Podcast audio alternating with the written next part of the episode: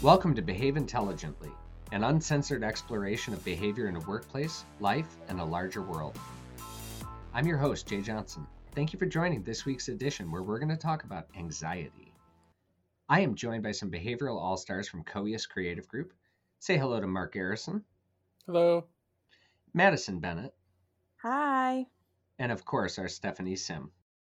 Hi there. So, I want you to take a moment and close your eyes, if you would, with us. And I'm going to walk you through a scenario here. I want you to imagine you're sitting in your office and you're just kind of doing your work, and all of a sudden you get a phone call. And as you reach down to pick up the phone, you just kind of feel, you know, something's not exactly right. You're not sure what inside you is telling you that, but you're starting to feel that wave of emotion saying, This is not going to be a good phone call. As you pick it up, your boss or your supervisor says, Hey, I need you to come down to my office. Something's happened. Now, all of a sudden, you're sitting there and you're finding yourself panicking, wondering, well, what, what could have happened? Is this, is this related to my job? Am I going to lose my job? Am I, am I in trouble? Did something occur? Did somebody do something? I, and all of these thoughts and these panicky things start popping up into your head. And as you start to walk down the hall, you notice that you've got these sweaty palms and that your heart rate is just massively increasing. And as you walk into the office, you're confronted by a scowling look by the person that holds your livelihood completely in their hand. It says, What did you do? And you look and you- you're, you're escaping, you're trying, you're doing desperately, doing everything in your power to think of what this could be about. You've really made a mistake here. You know something bad is happening. And that's when you see security starting to come in over your shoulder. Now, you know that you haven't done anything illegal. What could security be doing here? But you start to see these two large, brooding people approaching over your right shoulder. And you notice them walking with a hurried pace. And all of a sudden, as they come up and just about to put your hands on you, you wake up. In that visualization, maybe you could imagine yourself in a situation where your heart rate and your palms and your breathing all of a sudden started to get into a place of panic and thinking, what are all these things that could be going on, these uncertainties, these uh, lack of knowledge? And that's an experience of anxiety. The trauma and the existence of anxiety inside of us has an impact on the way that we behave and the way that we manage in the outside world. So let me bring you out of that visualization. And obviously, you know, we don't want to go too far into things that create additional anxiety for us. But in some cases, it's actually been shown to address these anxieties can actually impact and reduce the amount of anxiety that we feel for it in the future. Here's a very quick way. So let's get us all back on the even keel. We're going to do a quick breathing exercise together. If you'd go with me, we're going to take three deep breaths in through the nose, holding for just a second, and releasing through the mouth. And the release is going to be a little bit longer than the actual inhalation. So, as we're going to go through this process together, and I'll give you the green light to follow along with me, I want you to notice where your body is at right now. Notice if there's any tenseness in your muscles, if there's any tenseness in your back. Where are your feet? Are they planted firmly on the floor? Are you connected to a chair or to the ground or to a moving vehicle while you're listening to this? Wherever it is, just be very cognizant of your surroundings and your awareness and how your body feels. And we'll take the first deep breath in through the nose. Hold it. And exhale through the mouth.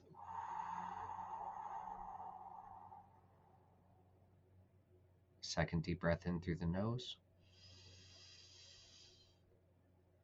and exhale through the mouth.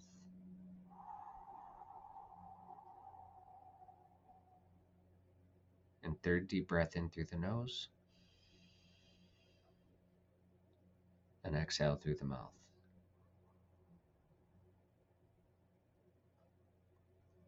Now take a moment and notice where your body's at. Do you notice some of the tension maybe a little bit less? Did you notice that on the second breath, you started to maybe feel a little lightheaded or some kind of sensation tingling in your skin? That's the act of helping to reduce anxiety, instituting more oxygen into your system, helping to filter out different ways of the stress anxieties and chemicals that are flooding into your bloodstream. All right, team. So we've now walked through a visualization exercise and a little bit of breathing exercise to get people back on an even keel. And uh, we're back at this place. But I want to ask you, like, what is anxiety to you? What is something that maybe makes you anxious? How do you define anxiety in your life? Yeah, I mean, for me, the the challenge is I don't really get a lot of anxiety.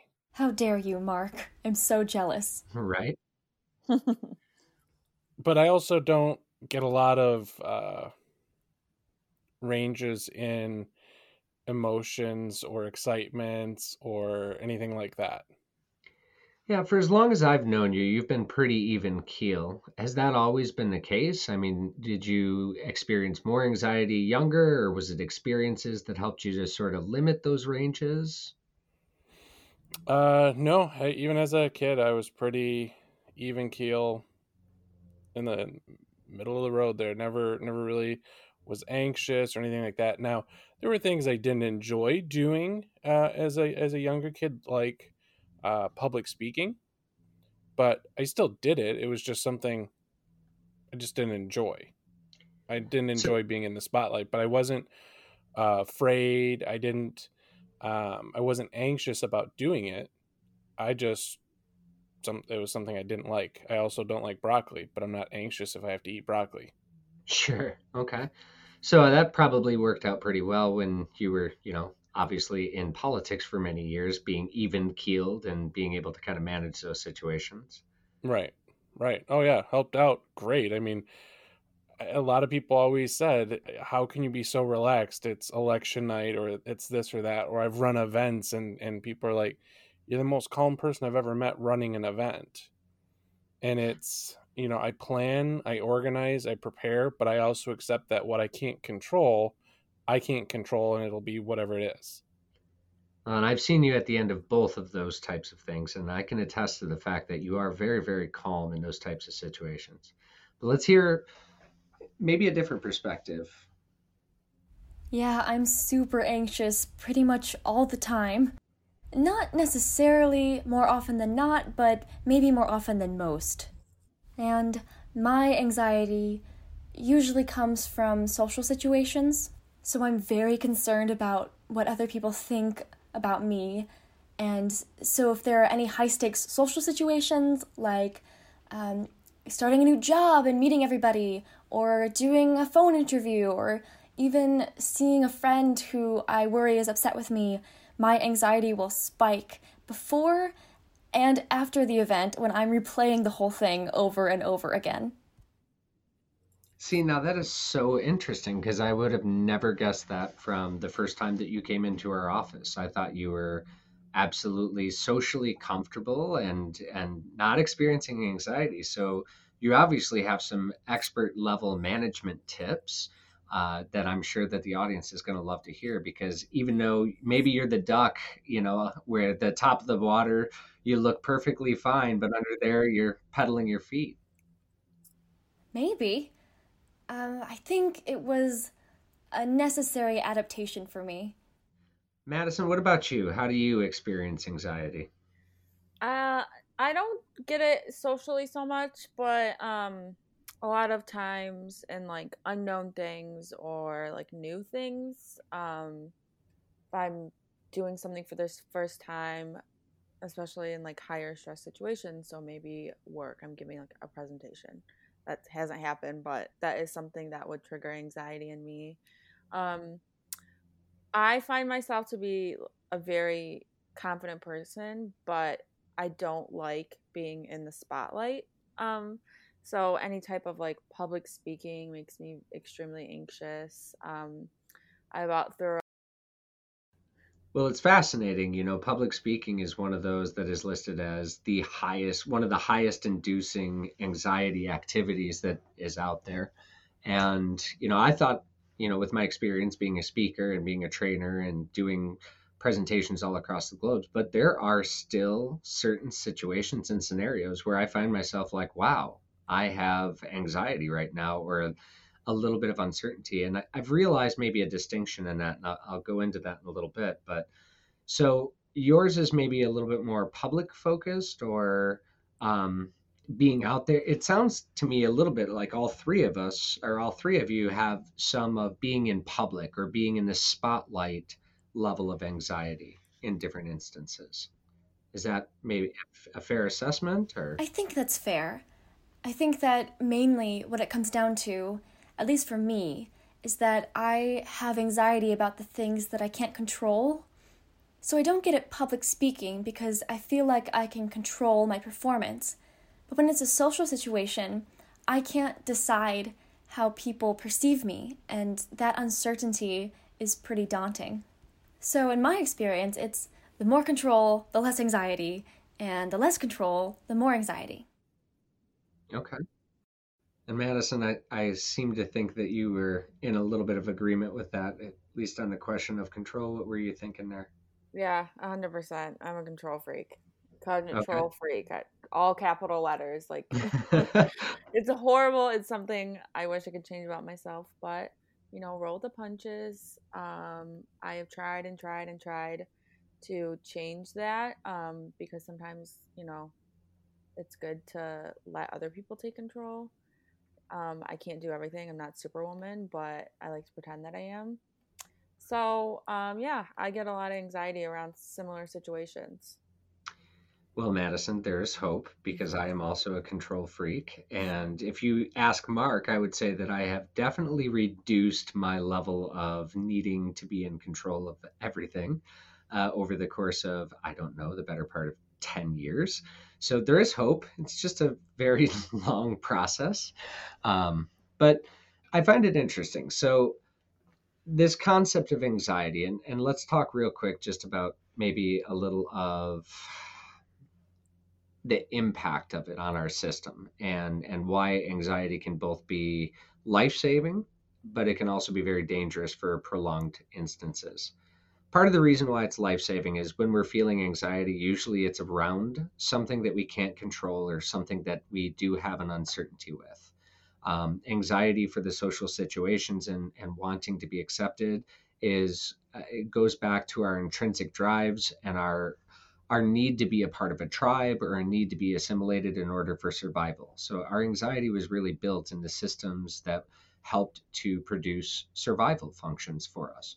We became anxious when we were entering the cave because we didn't know whether or not there was a saber-toothed tiger, you know, hiding and lurking in the shadows. We uh, became anxious when we approached a new tribe because we didn't know if they were going to be friend or foe we were anxious when we were climbing a tree to go find food because we knew that if we fall, it could mean our certain death, you know? And so we've sort of evolved that survival system. And I, and I say that because my anxiety seems to function very differently. My anxiety is much more of the fight. So when I start to get anxious or when I start to get uh, that feeling of uncertainty, it's for me, it's very motivating. It actually springs me into action. So in the instances where I start to feel like, okay, I am uncertain, I act and become extraordinarily motivated to try to manage myself or to take control, maybe in some cases, Madison, you know, like in a crisis or in a situation that uh, I don't know what's going on, I'll actively try to resolve some of that. So mine comes in more of the fight versus the flight or faint type of mentality to that. But when we experience anxiety, we have a lot of different chemicals that are being dumped into our body, including adrenaline, norepinephrine, uh, cortisol, which cortisol is the one that we always talk about as the dampening drug, the one that shuts down other parts of your body, sh- shuts down your metabolism, um, and diverts your energy to whatever is creating the anxiety, your security threat. Uh, it shuts down your uh, immune system. It shuts down your neocortex so you don't think as quickly or you don't think as logically because you're driven by survival mode. Um, have you ever experienced, has anybody ever experienced anything where maybe uh, they had some level of anxiety and it created that sort of faint or that flee Yeah, I uh, would say so. Um, interesting story. A couple a couple years back, my wife and I uh, were going to the jewelry store to get her ring cleaned and everything like that, and it actually got robbed while we were in there. Oh wow. and um it was one of those where i don't really want to say like i had anxiety but i really can't say what i had at that moment because my body just did its own thing and it was i grabbed her by the hand and we got out of the store and Seems logical. yeah. So so my brain kicked in and said, "All right, you're shutting everything else down and we're fleeing." Yeah. And so that was uh now for me that was done. It was over. You know, we talked to the cops afterwards and all that stuff. That shut down for me. Now, for my wife, she still has a little bit of anxiety from that experience. Sure. A little trauma that occurred from whatever that situation or that environment was probably gives her a pause to wanting to step into the next jewelry store for better or Right. worse. Right. So it actually kind of worked out to my advantage in the long term. Right. but uh, yeah, no, in the short term, that was something that yeah, it kicked in and said we're getting out of here, and um, like I said, I didn't have anything long term afterwards, but there's still some anxiety for her going back to that store. So now I take her ring in to get cleaned or checked or anything like that because she doesn't want to go back. I mean, that makes total sense. I think that that would probably bring anxiety for just about anybody. And uh, I think that that would be a very good and normal response. So, um, now, my first thing when talking to the store was, "Hey, do we get any kind of discount?" And they told me no, they just gave away all their free stuff for the night. that's a great response on their part. It was. It was. I was not So- disappointed by that. So I was I was happy with it. You know, when we look at things that induce anxiety, and it's different for everybody. So, whether you're in the middle of a store that's being held up, or whether it's getting on an airplane, whether it's, uh, you know, driving in a car, whether it's eating certain foods, whether it's talking to certain people, I mean, there's so many different things that drive anxiety. But I think one of the things that's really important is maybe defining anxiety even a little bit further. Like, how do we know it's anxiety? Because interestingly enough, and what neuroscience has started to show us is the body reacts the same way to anxiety as it does to excitement. So, for example, if you're super excited and it's, say, it's your birthday and there's a big surprise party and people got you the best gifts and you're so excited, the same body reactions actually occurs if you're anxious. You might have a shortness of breath, you might have uh, uh, sweaty palms, or you might have like fidgetiness or anything else like that. Like adrenaline induced energy can come from that level of excitement as well. So, how do we define anxiety versus something like uh, being overwhelmed or just general stress or uh, even excitement, I guess, in that question? Is there anything that maybe tells you that you're experiencing anxiety more so than any of those others? It's a good question. It's a really fine line you walk along all of those things. When you're walking that fine line, how do you know or how do you find yourself transitioning? Like, okay, this is now turned from stress into anxiety, or this is now turned from um, anxiety into just straight up being overwhelmed. What might be some of those cues that you experience? I'm sure it differs based on the person, but I'm going to get really abstract and uh, annoyingly into analogies here. Bring the abstraction. Maybe the symptoms of anxiety and excitement are similar, but I could never confuse them because the moods and the feelings of them are so different. If I'm excited, I feel like there is a balloon in my chest and it's expanding and filling up and uh, and reaching higher, and it is the color yellow or like sky blue. But with anxiety, I just feel like I have rocks in my stomach in my lungs and I can't breathe and I can't eat. So it's like gray and rocks or sky. Those two are on totally opposite ends of the spectrum. And stress would be like anxiety light, the, the diet coke of anxiety. So the rocks aren't there yet, but you might feel a little pressure in your head or in your neck. It hasn't dropped down to rock level yet. I know that might not make sense, but that's just how it feels to me. No, I, I don't know that I've actually heard an analogy that sort of like delineates even as far as color like that that feeling, but I do know that a lot of people that are under severe anxiety or anything else have experienced sort of like a gray feeling.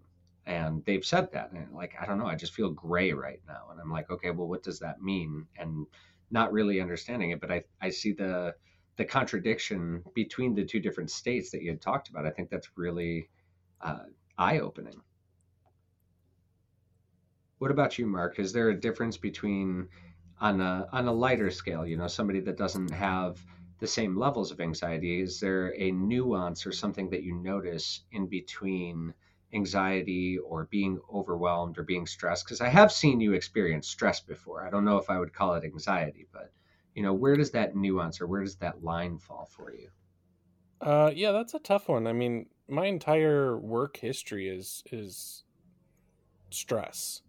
Hmm. Um, from even as a kid working in a theater, um, I was working in a theater, but I was in charge of lighting and sound. So if I made a mistake, people couldn't hear the people on stage, or they wouldn't be able to see anybody. So uh, as a 16 year old, that was definitely more of a stressful position than most of my other fellow friends and colleagues in classes um, to running political campaigns and running events you know nowadays. So that level of stress is is a factor. Um i don't know where the fine line is um because i look at things in which can i control it or not control it and i think where a fine line where, where anxiety might come into play is when I forget to do that, or when someone forgets to to look at it in that perspective and thinks that the scenarios are controlling them. Okay. Well, and it's interesting that you talk about that in that angle too, especially with Madison and I both acknowledging the fact that we try to control everything. So there are definitely instances that I know that we can't. And taking a look at it from even that perspective of saying stopping yourself and, and pulling back and saying wait a second this isn't a place that i can control and therefore i should not feel anxious. It's a really logical approach to kind of addressing that. It's interesting. And a lot of people would say i take logical approaches on handling things too so that makes sense i guess yeah i guess that's fair. Madison what about you? How do you how do you notice a transition? Or where do you start to say okay this has gone from one instance to a full blown instance i get a similar feeling as stephanie but more so in my stomach. It's like this i don't want to say pit like it's just like this like overall feeling that you just like i can't shake it um because like i said there's a very fine line between like feeling nervous and stressed and feeling anxious. They're all very similar but um for me stress is just like for, it comes off as like anger kind of. And not very nice.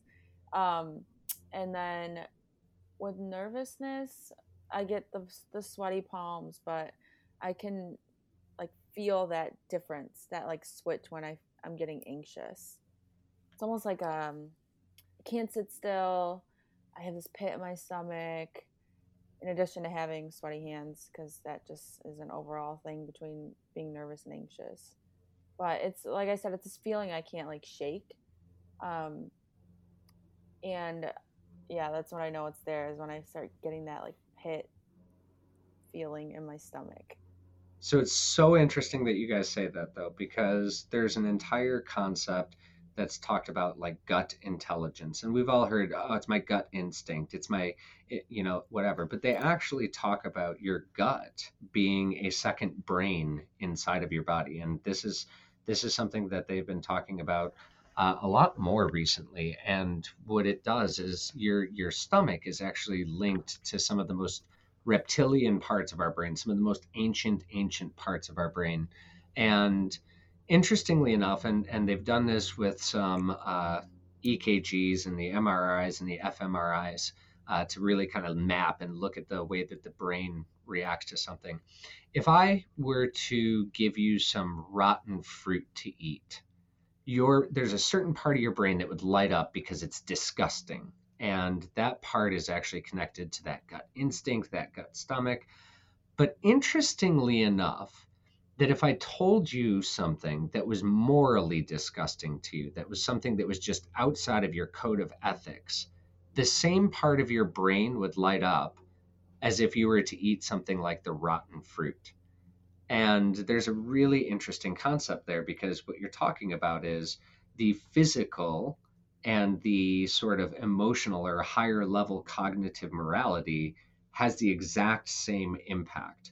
And part of that is that feeling inside of the gut when we know something is morally wrong and we just feel sick to our stomach. That's the same part of the brain as if you were actually to eat something that would make you sick to your stomach. Interestingly enough. So maybe this whole anxiety thing is a lot more physical and a lot more you know, tangible even in some cases than we may give it credit for. Maybe those feelings of rocks or those feelings of, uh, you know, those feelings of rocks or that feelings of tension, those are pretty real things. And obviously they're real symptoms, but they're playing with the same parts of your brain as though you were necessarily eating something rotten and reacting to it. But let's take a step back, right? Because we're these behavioral people. We like to talk about solutions along with these and you know we've talked a little bit about some of the symptoms of shortness of breath or the tightness and the sweaty palms and you know mine personally i sh- i shake like i shake and it's it's a very it's an interesting shake it's not like you know sometimes like when people are like oh i was so afraid that my knees were shaking or that my body was shaking mine is like i said it's it's much more of the fight it's much more of the aggressive so it's like a shake like running into action. Like I'm so ready and just hyped up to just jump and go. So maybe I would have made a great uh, firefighter or somebody that, you know, just rushing in there because I, I don't know. I've survived this long, thankfully, with despite, you know, these inefficiencies. What about a reaction? Because as you guys were talking, it popped into my head shortness. And I'm not talking about shortness of breath, but shortness in uh, responding or response. So someone who might have um, might be experiencing high anxiety at a moment, they might just if you ask them a question, they might say, "I, I just can't right now," or control freaks will often be real short in their response. I know when I'm stressed, it's uh, a very calculated.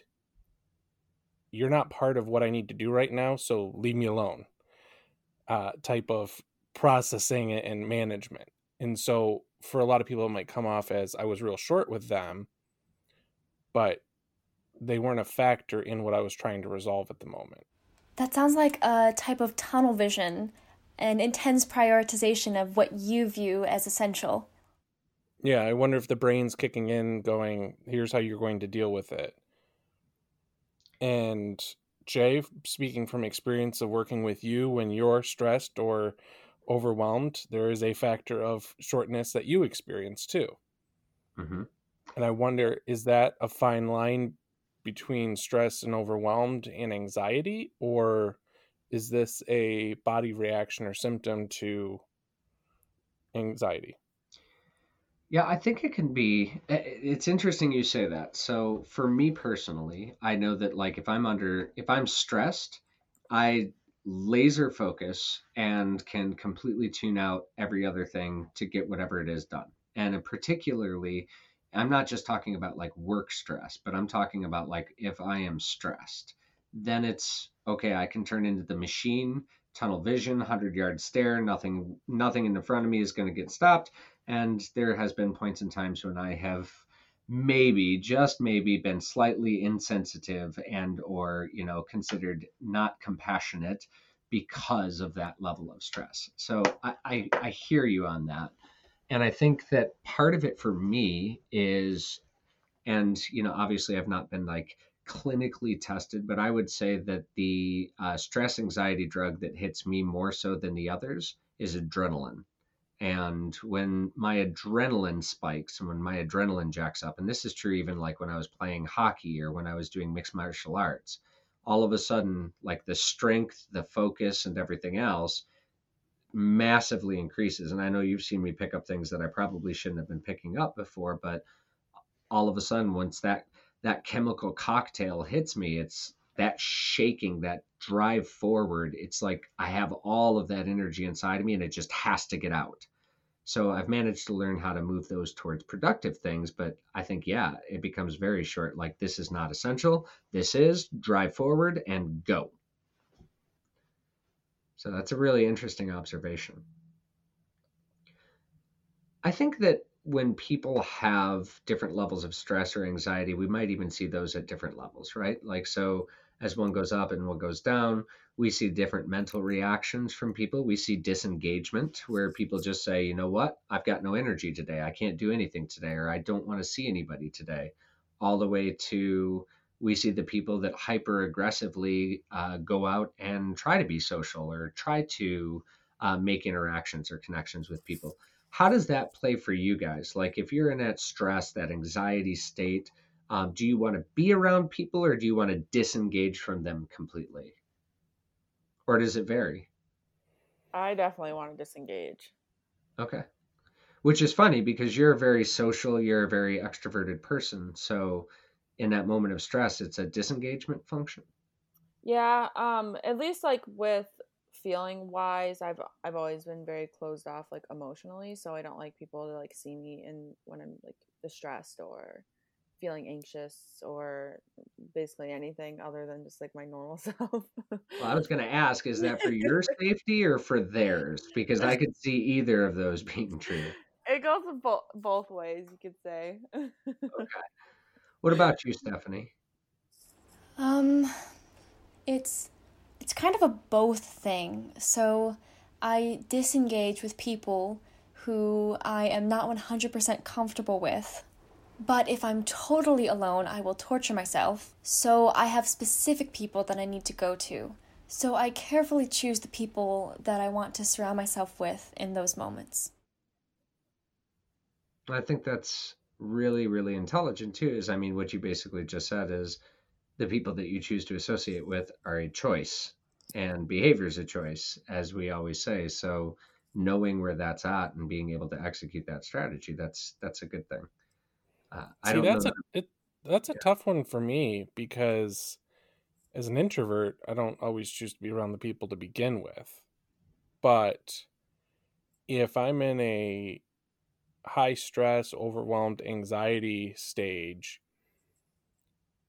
the energy that my body is using is probably more so dealing with those things. So the introvert side kicks in and probably a little more isolation so that way I'm not using the energy that I would use to interact with people. So it's Which an is, energy conservation move. Which is funny because one of the places that you identify stress, potentially some stress, is like, you know, events or campaign night, which ultimately ends up having a ton of people. So and then I'm in a recovery uh for an introvert hangover for the next three days. Yeah, for sure. so we see these different reactions we see some things like and you know there's some people that experience and again obviously when we're talking about this this is not uh, an evaluative judgment these are just observable symptoms and responses but we see some people that go into severe sort of paralysis where they don't feel the motivation or they don't feel the ability to act on even the simplest things. And I've heard people that are in high anxiety even say something like getting up off of the couch was really hard. And that's not something that I've personally experienced, but I've listened to enough people to to at least know that that's something that's not uncommon. Um, you know, I don't, I can't say that I I would know what that feels like, but it's not uncommon, and I've heard that reiterated multiple times.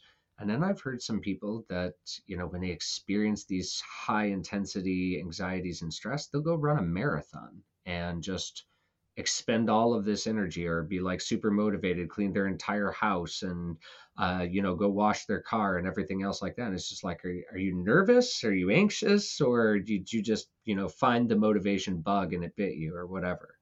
So I find all these things interesting, but I think one of the most important things that we can do is talk about some strategies for how we can reduce this anxiety, right? Because anxiety is useful. It's kept us alive. It helps us to survive. It lets us know that there's uncertainty, there's fear, there's, you know, potential loss of safety, but prolonged anxiety or the anxiety that can be debilitating can really have an impact. And I want to be very careful here because none of us are clinical psychologists despite the fact that we study behavior. So maybe let's keep this in the context of how do you manage anxiety in the workplace or how do you manage anxiety and keep going what are some of your personal strategies for doing so? Not necessarily clinical diagnoses or anything else like that, but what are some of your personal strategies that when you feel that pang of anxiety or that nervousness, that you jump out there and say, all right, here's here's how I'm going to do it, or here's how I'm going to manage this today. What are your thoughts? Uh, my first rule is if I can't control it, let it go and accept it. Okay. You know, I like the, that the results are going to be whatever the results are going to be. You know, there's there's some kind of you know old prayer or poem or God give me the what is it? The God serenity give me prayer. The, yeah, give me the serenity to accept what I cannot change. The courage to change the things I can, and the wisdom to know the difference. Oh, thank you. I, I knew somebody would finish that one for me. Catholic school.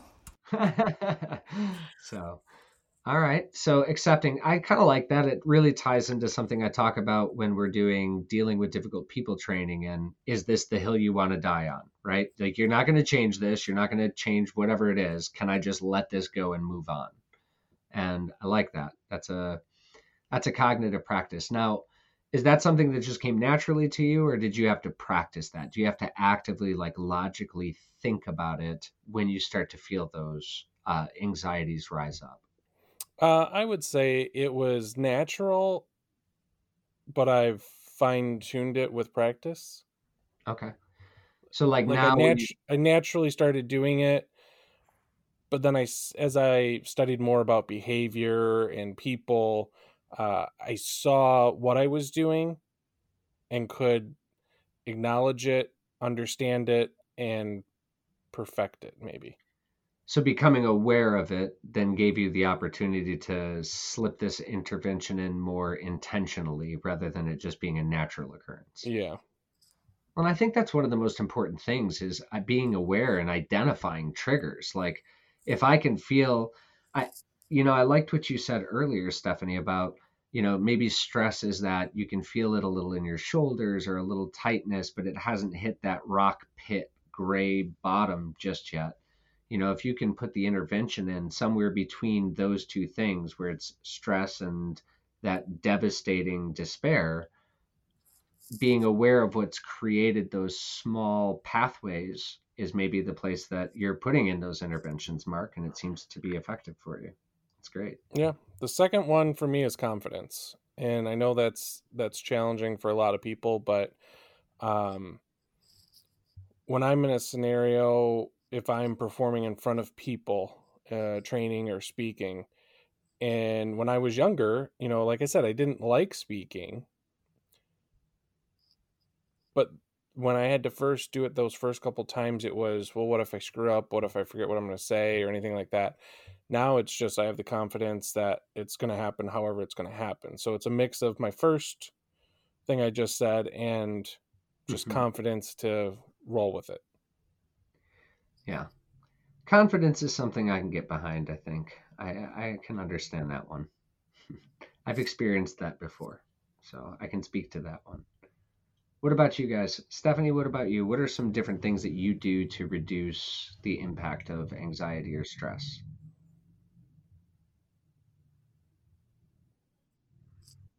So, one thing that I do when I feel anxiety coming on is that I start hydrating. So it's like, I'm gonna start drinking some water because I'm gonna need to be physically healthy. And this is kind of a new thing because uh, lately I've been having bouts of anxiety that last for a long time, and I don't eat or drink, and, and that just makes it worse. So now, if I feel that coming on, I try to get ahead of it, and if I have to, I put reminders in my phone to eat and drink today. And I've even started, you know, always keeping a glass of water next to me or always having snacks somewhere in sight. That way, I, I don't have any excuses and I'm always near to something that will keep me strong. And I don't know if other people experience this, but that's just what's been helpful for me. Another thing is that I will prioritize tasks that are easy to accomplish that I can check off. I feel calmer when I feel I've been productive. So if I can check something off during the day or feel like I've done something, it will make me calm down. Well, and I think that's really interesting that you say that. So, one of the things that we advise is people who um, suffer from anxiety for public speaking uh, to eat something, not something heavy, like don't eat a 14 course meal right before you go on stage, but to put a little something into your stomach, even if it's a power bar or if it's a bottle of water. And part of that is, is because when we're hungry or when we're tired or when our first level of Maslow's needs hierarchy are not met, it can create more anxiety inside of us. It can actually cause the brain to go, Hey, I'm hungry right now, or I'm thirsty right now. We need to eat. We need to eat. And all of a sudden, those signals are being pumped through the body in the same way as survival, you know, kind of signals. So, doing that, I think, is actually a really brilliant strategy if you're able to kind of take a step back and say, all right, I'm going to time my hydration. I'm going to time my, uh, you know, my food intake. Um, I know that some people have found that when they uh, when they're experiencing anxiety, one of the things that works for them is eating very, very natural foods. And again, that's something that works for them. I don't know if that's, you know, eating fruits, eating salads and berries and all kinds of things that are just very uh, vegetation or uh, natural focused has been something that has essentially had some kind of calming effect on them. And then the second thing that you were talking about, you know, that second strategy, I think that that is super fascinating. Tell me a little bit more about that. How does that, you know, where do you, where does that play in? How do you push that into your approach? I don't know. I think, well, I have a to do list every single day of things that I want to get done. And I get really stressed out if those things don't get done. So sometimes I just add things that are explicitly easy to do. So I have the satisfaction of knowing that my day hit those marks. And this isn't true, but I often feel like if I have not done enough productive things in a day, then I am not valuable or it wasn't a, a, worthwhile day. But it just makes me feel a sense of relief knowing I have achieved something, even if it was just sending an email or reorganizing the bookshelf or whatever else I come up with.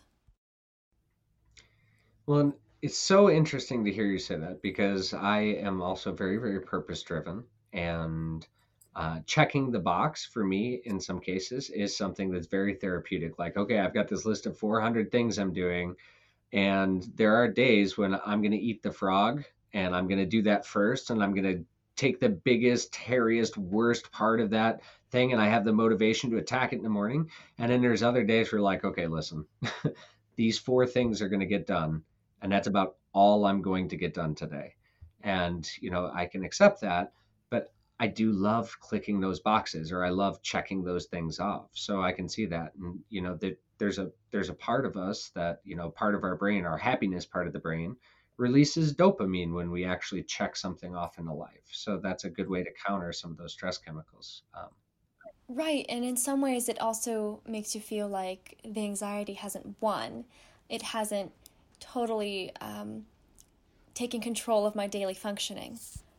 And I recognize that sometimes you just really need to take a day to feel your feelings and, and not do anything productive. Uh, but for me, it helps me to push against it a little and, and at least say, okay, well, I can do one little thing that I decide that's in my control. Oh, again, it goes back to control. That's great. Madison, what about you? Uh yeah, kind of on that like feel your feelings note. Um that is like some advice I got from a girlfriend last year. Uh, she's actually she is a therapist. Um, but uh, I was going through a lot of stuff, and she kind of said to me, you know, let yourself feel these feelings, otherwise, you're not going to have learned anything from it.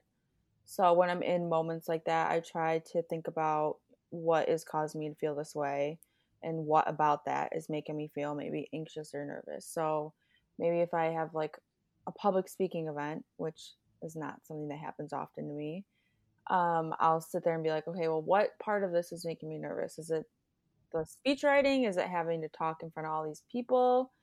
Is it, you know, maybe the fear that I'll mess up or mispronounce a word? Um, so just kind of trying to not take control of the situation, but recognize um, the feelings I'm feeling and try to figure out what is making me feel that way.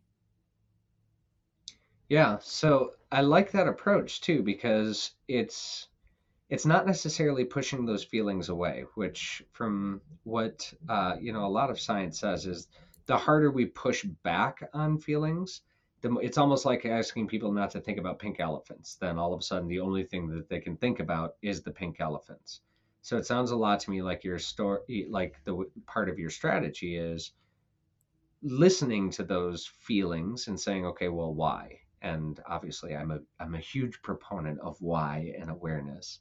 Uh, so going down that now, how does that help in terms of like you have this public speaking thing, you're feeling a little anxious about it you start saying, okay, well, why is that? And you come across maybe, well, I don't want to sound bad in front of the people. How do you maybe take it to the next level? I know I'm pushing you here, but how do you take it to the next level and say, okay, I've identified what the challenge is that's creating this anxiety.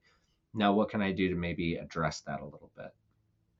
So, say it's maybe with having just to talk in front of people, um, maybe calling a friend on FaceTime or Zoom and reading my speech to them, quote unquote speech.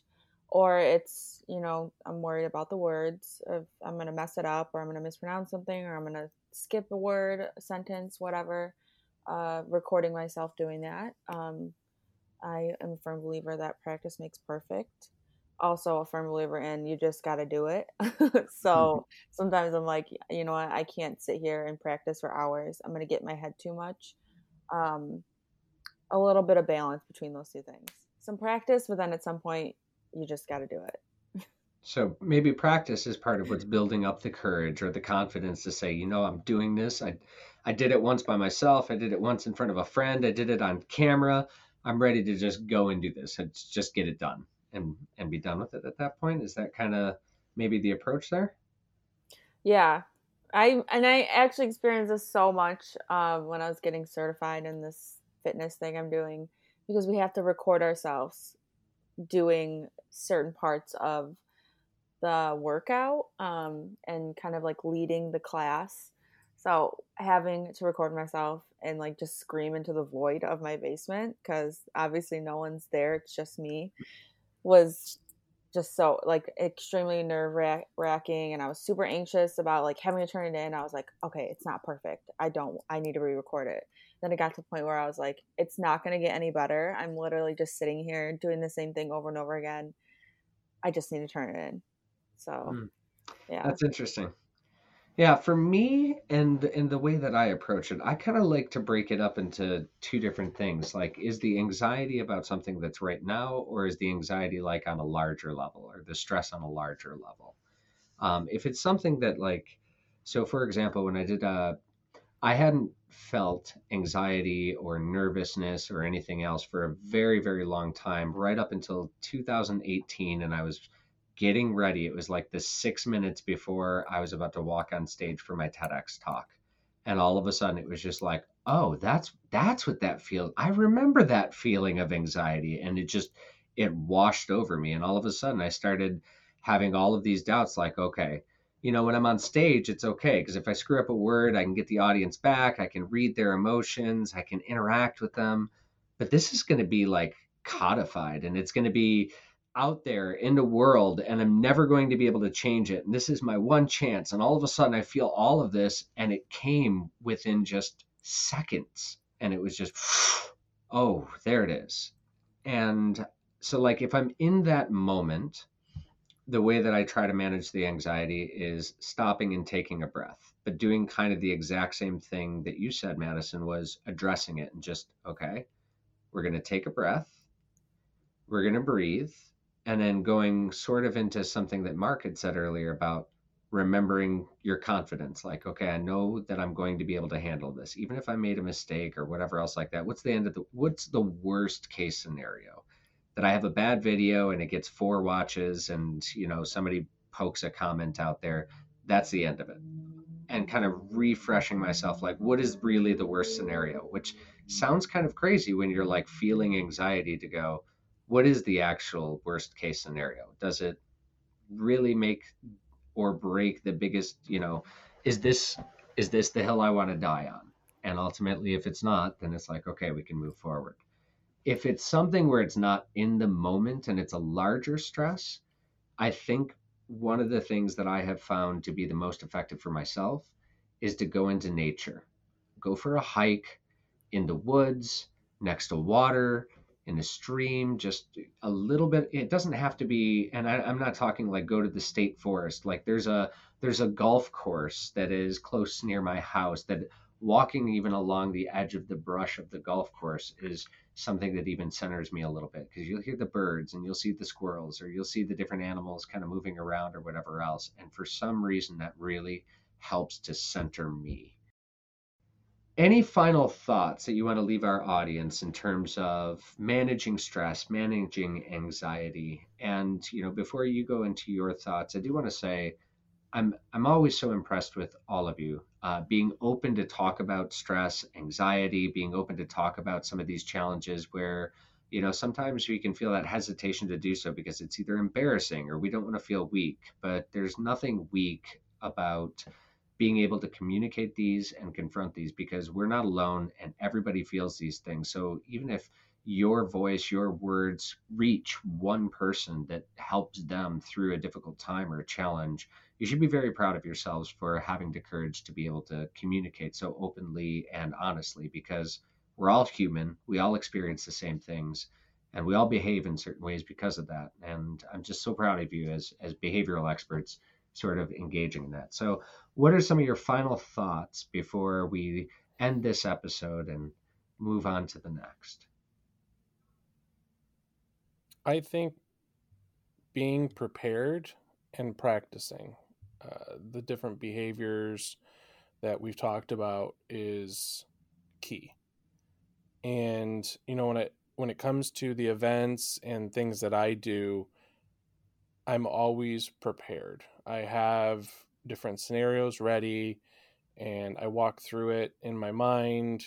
So I practice how that event's going to work or how that activity is going to happen, prepare, and then just accepting I've done everything I can do. Let's see what happens.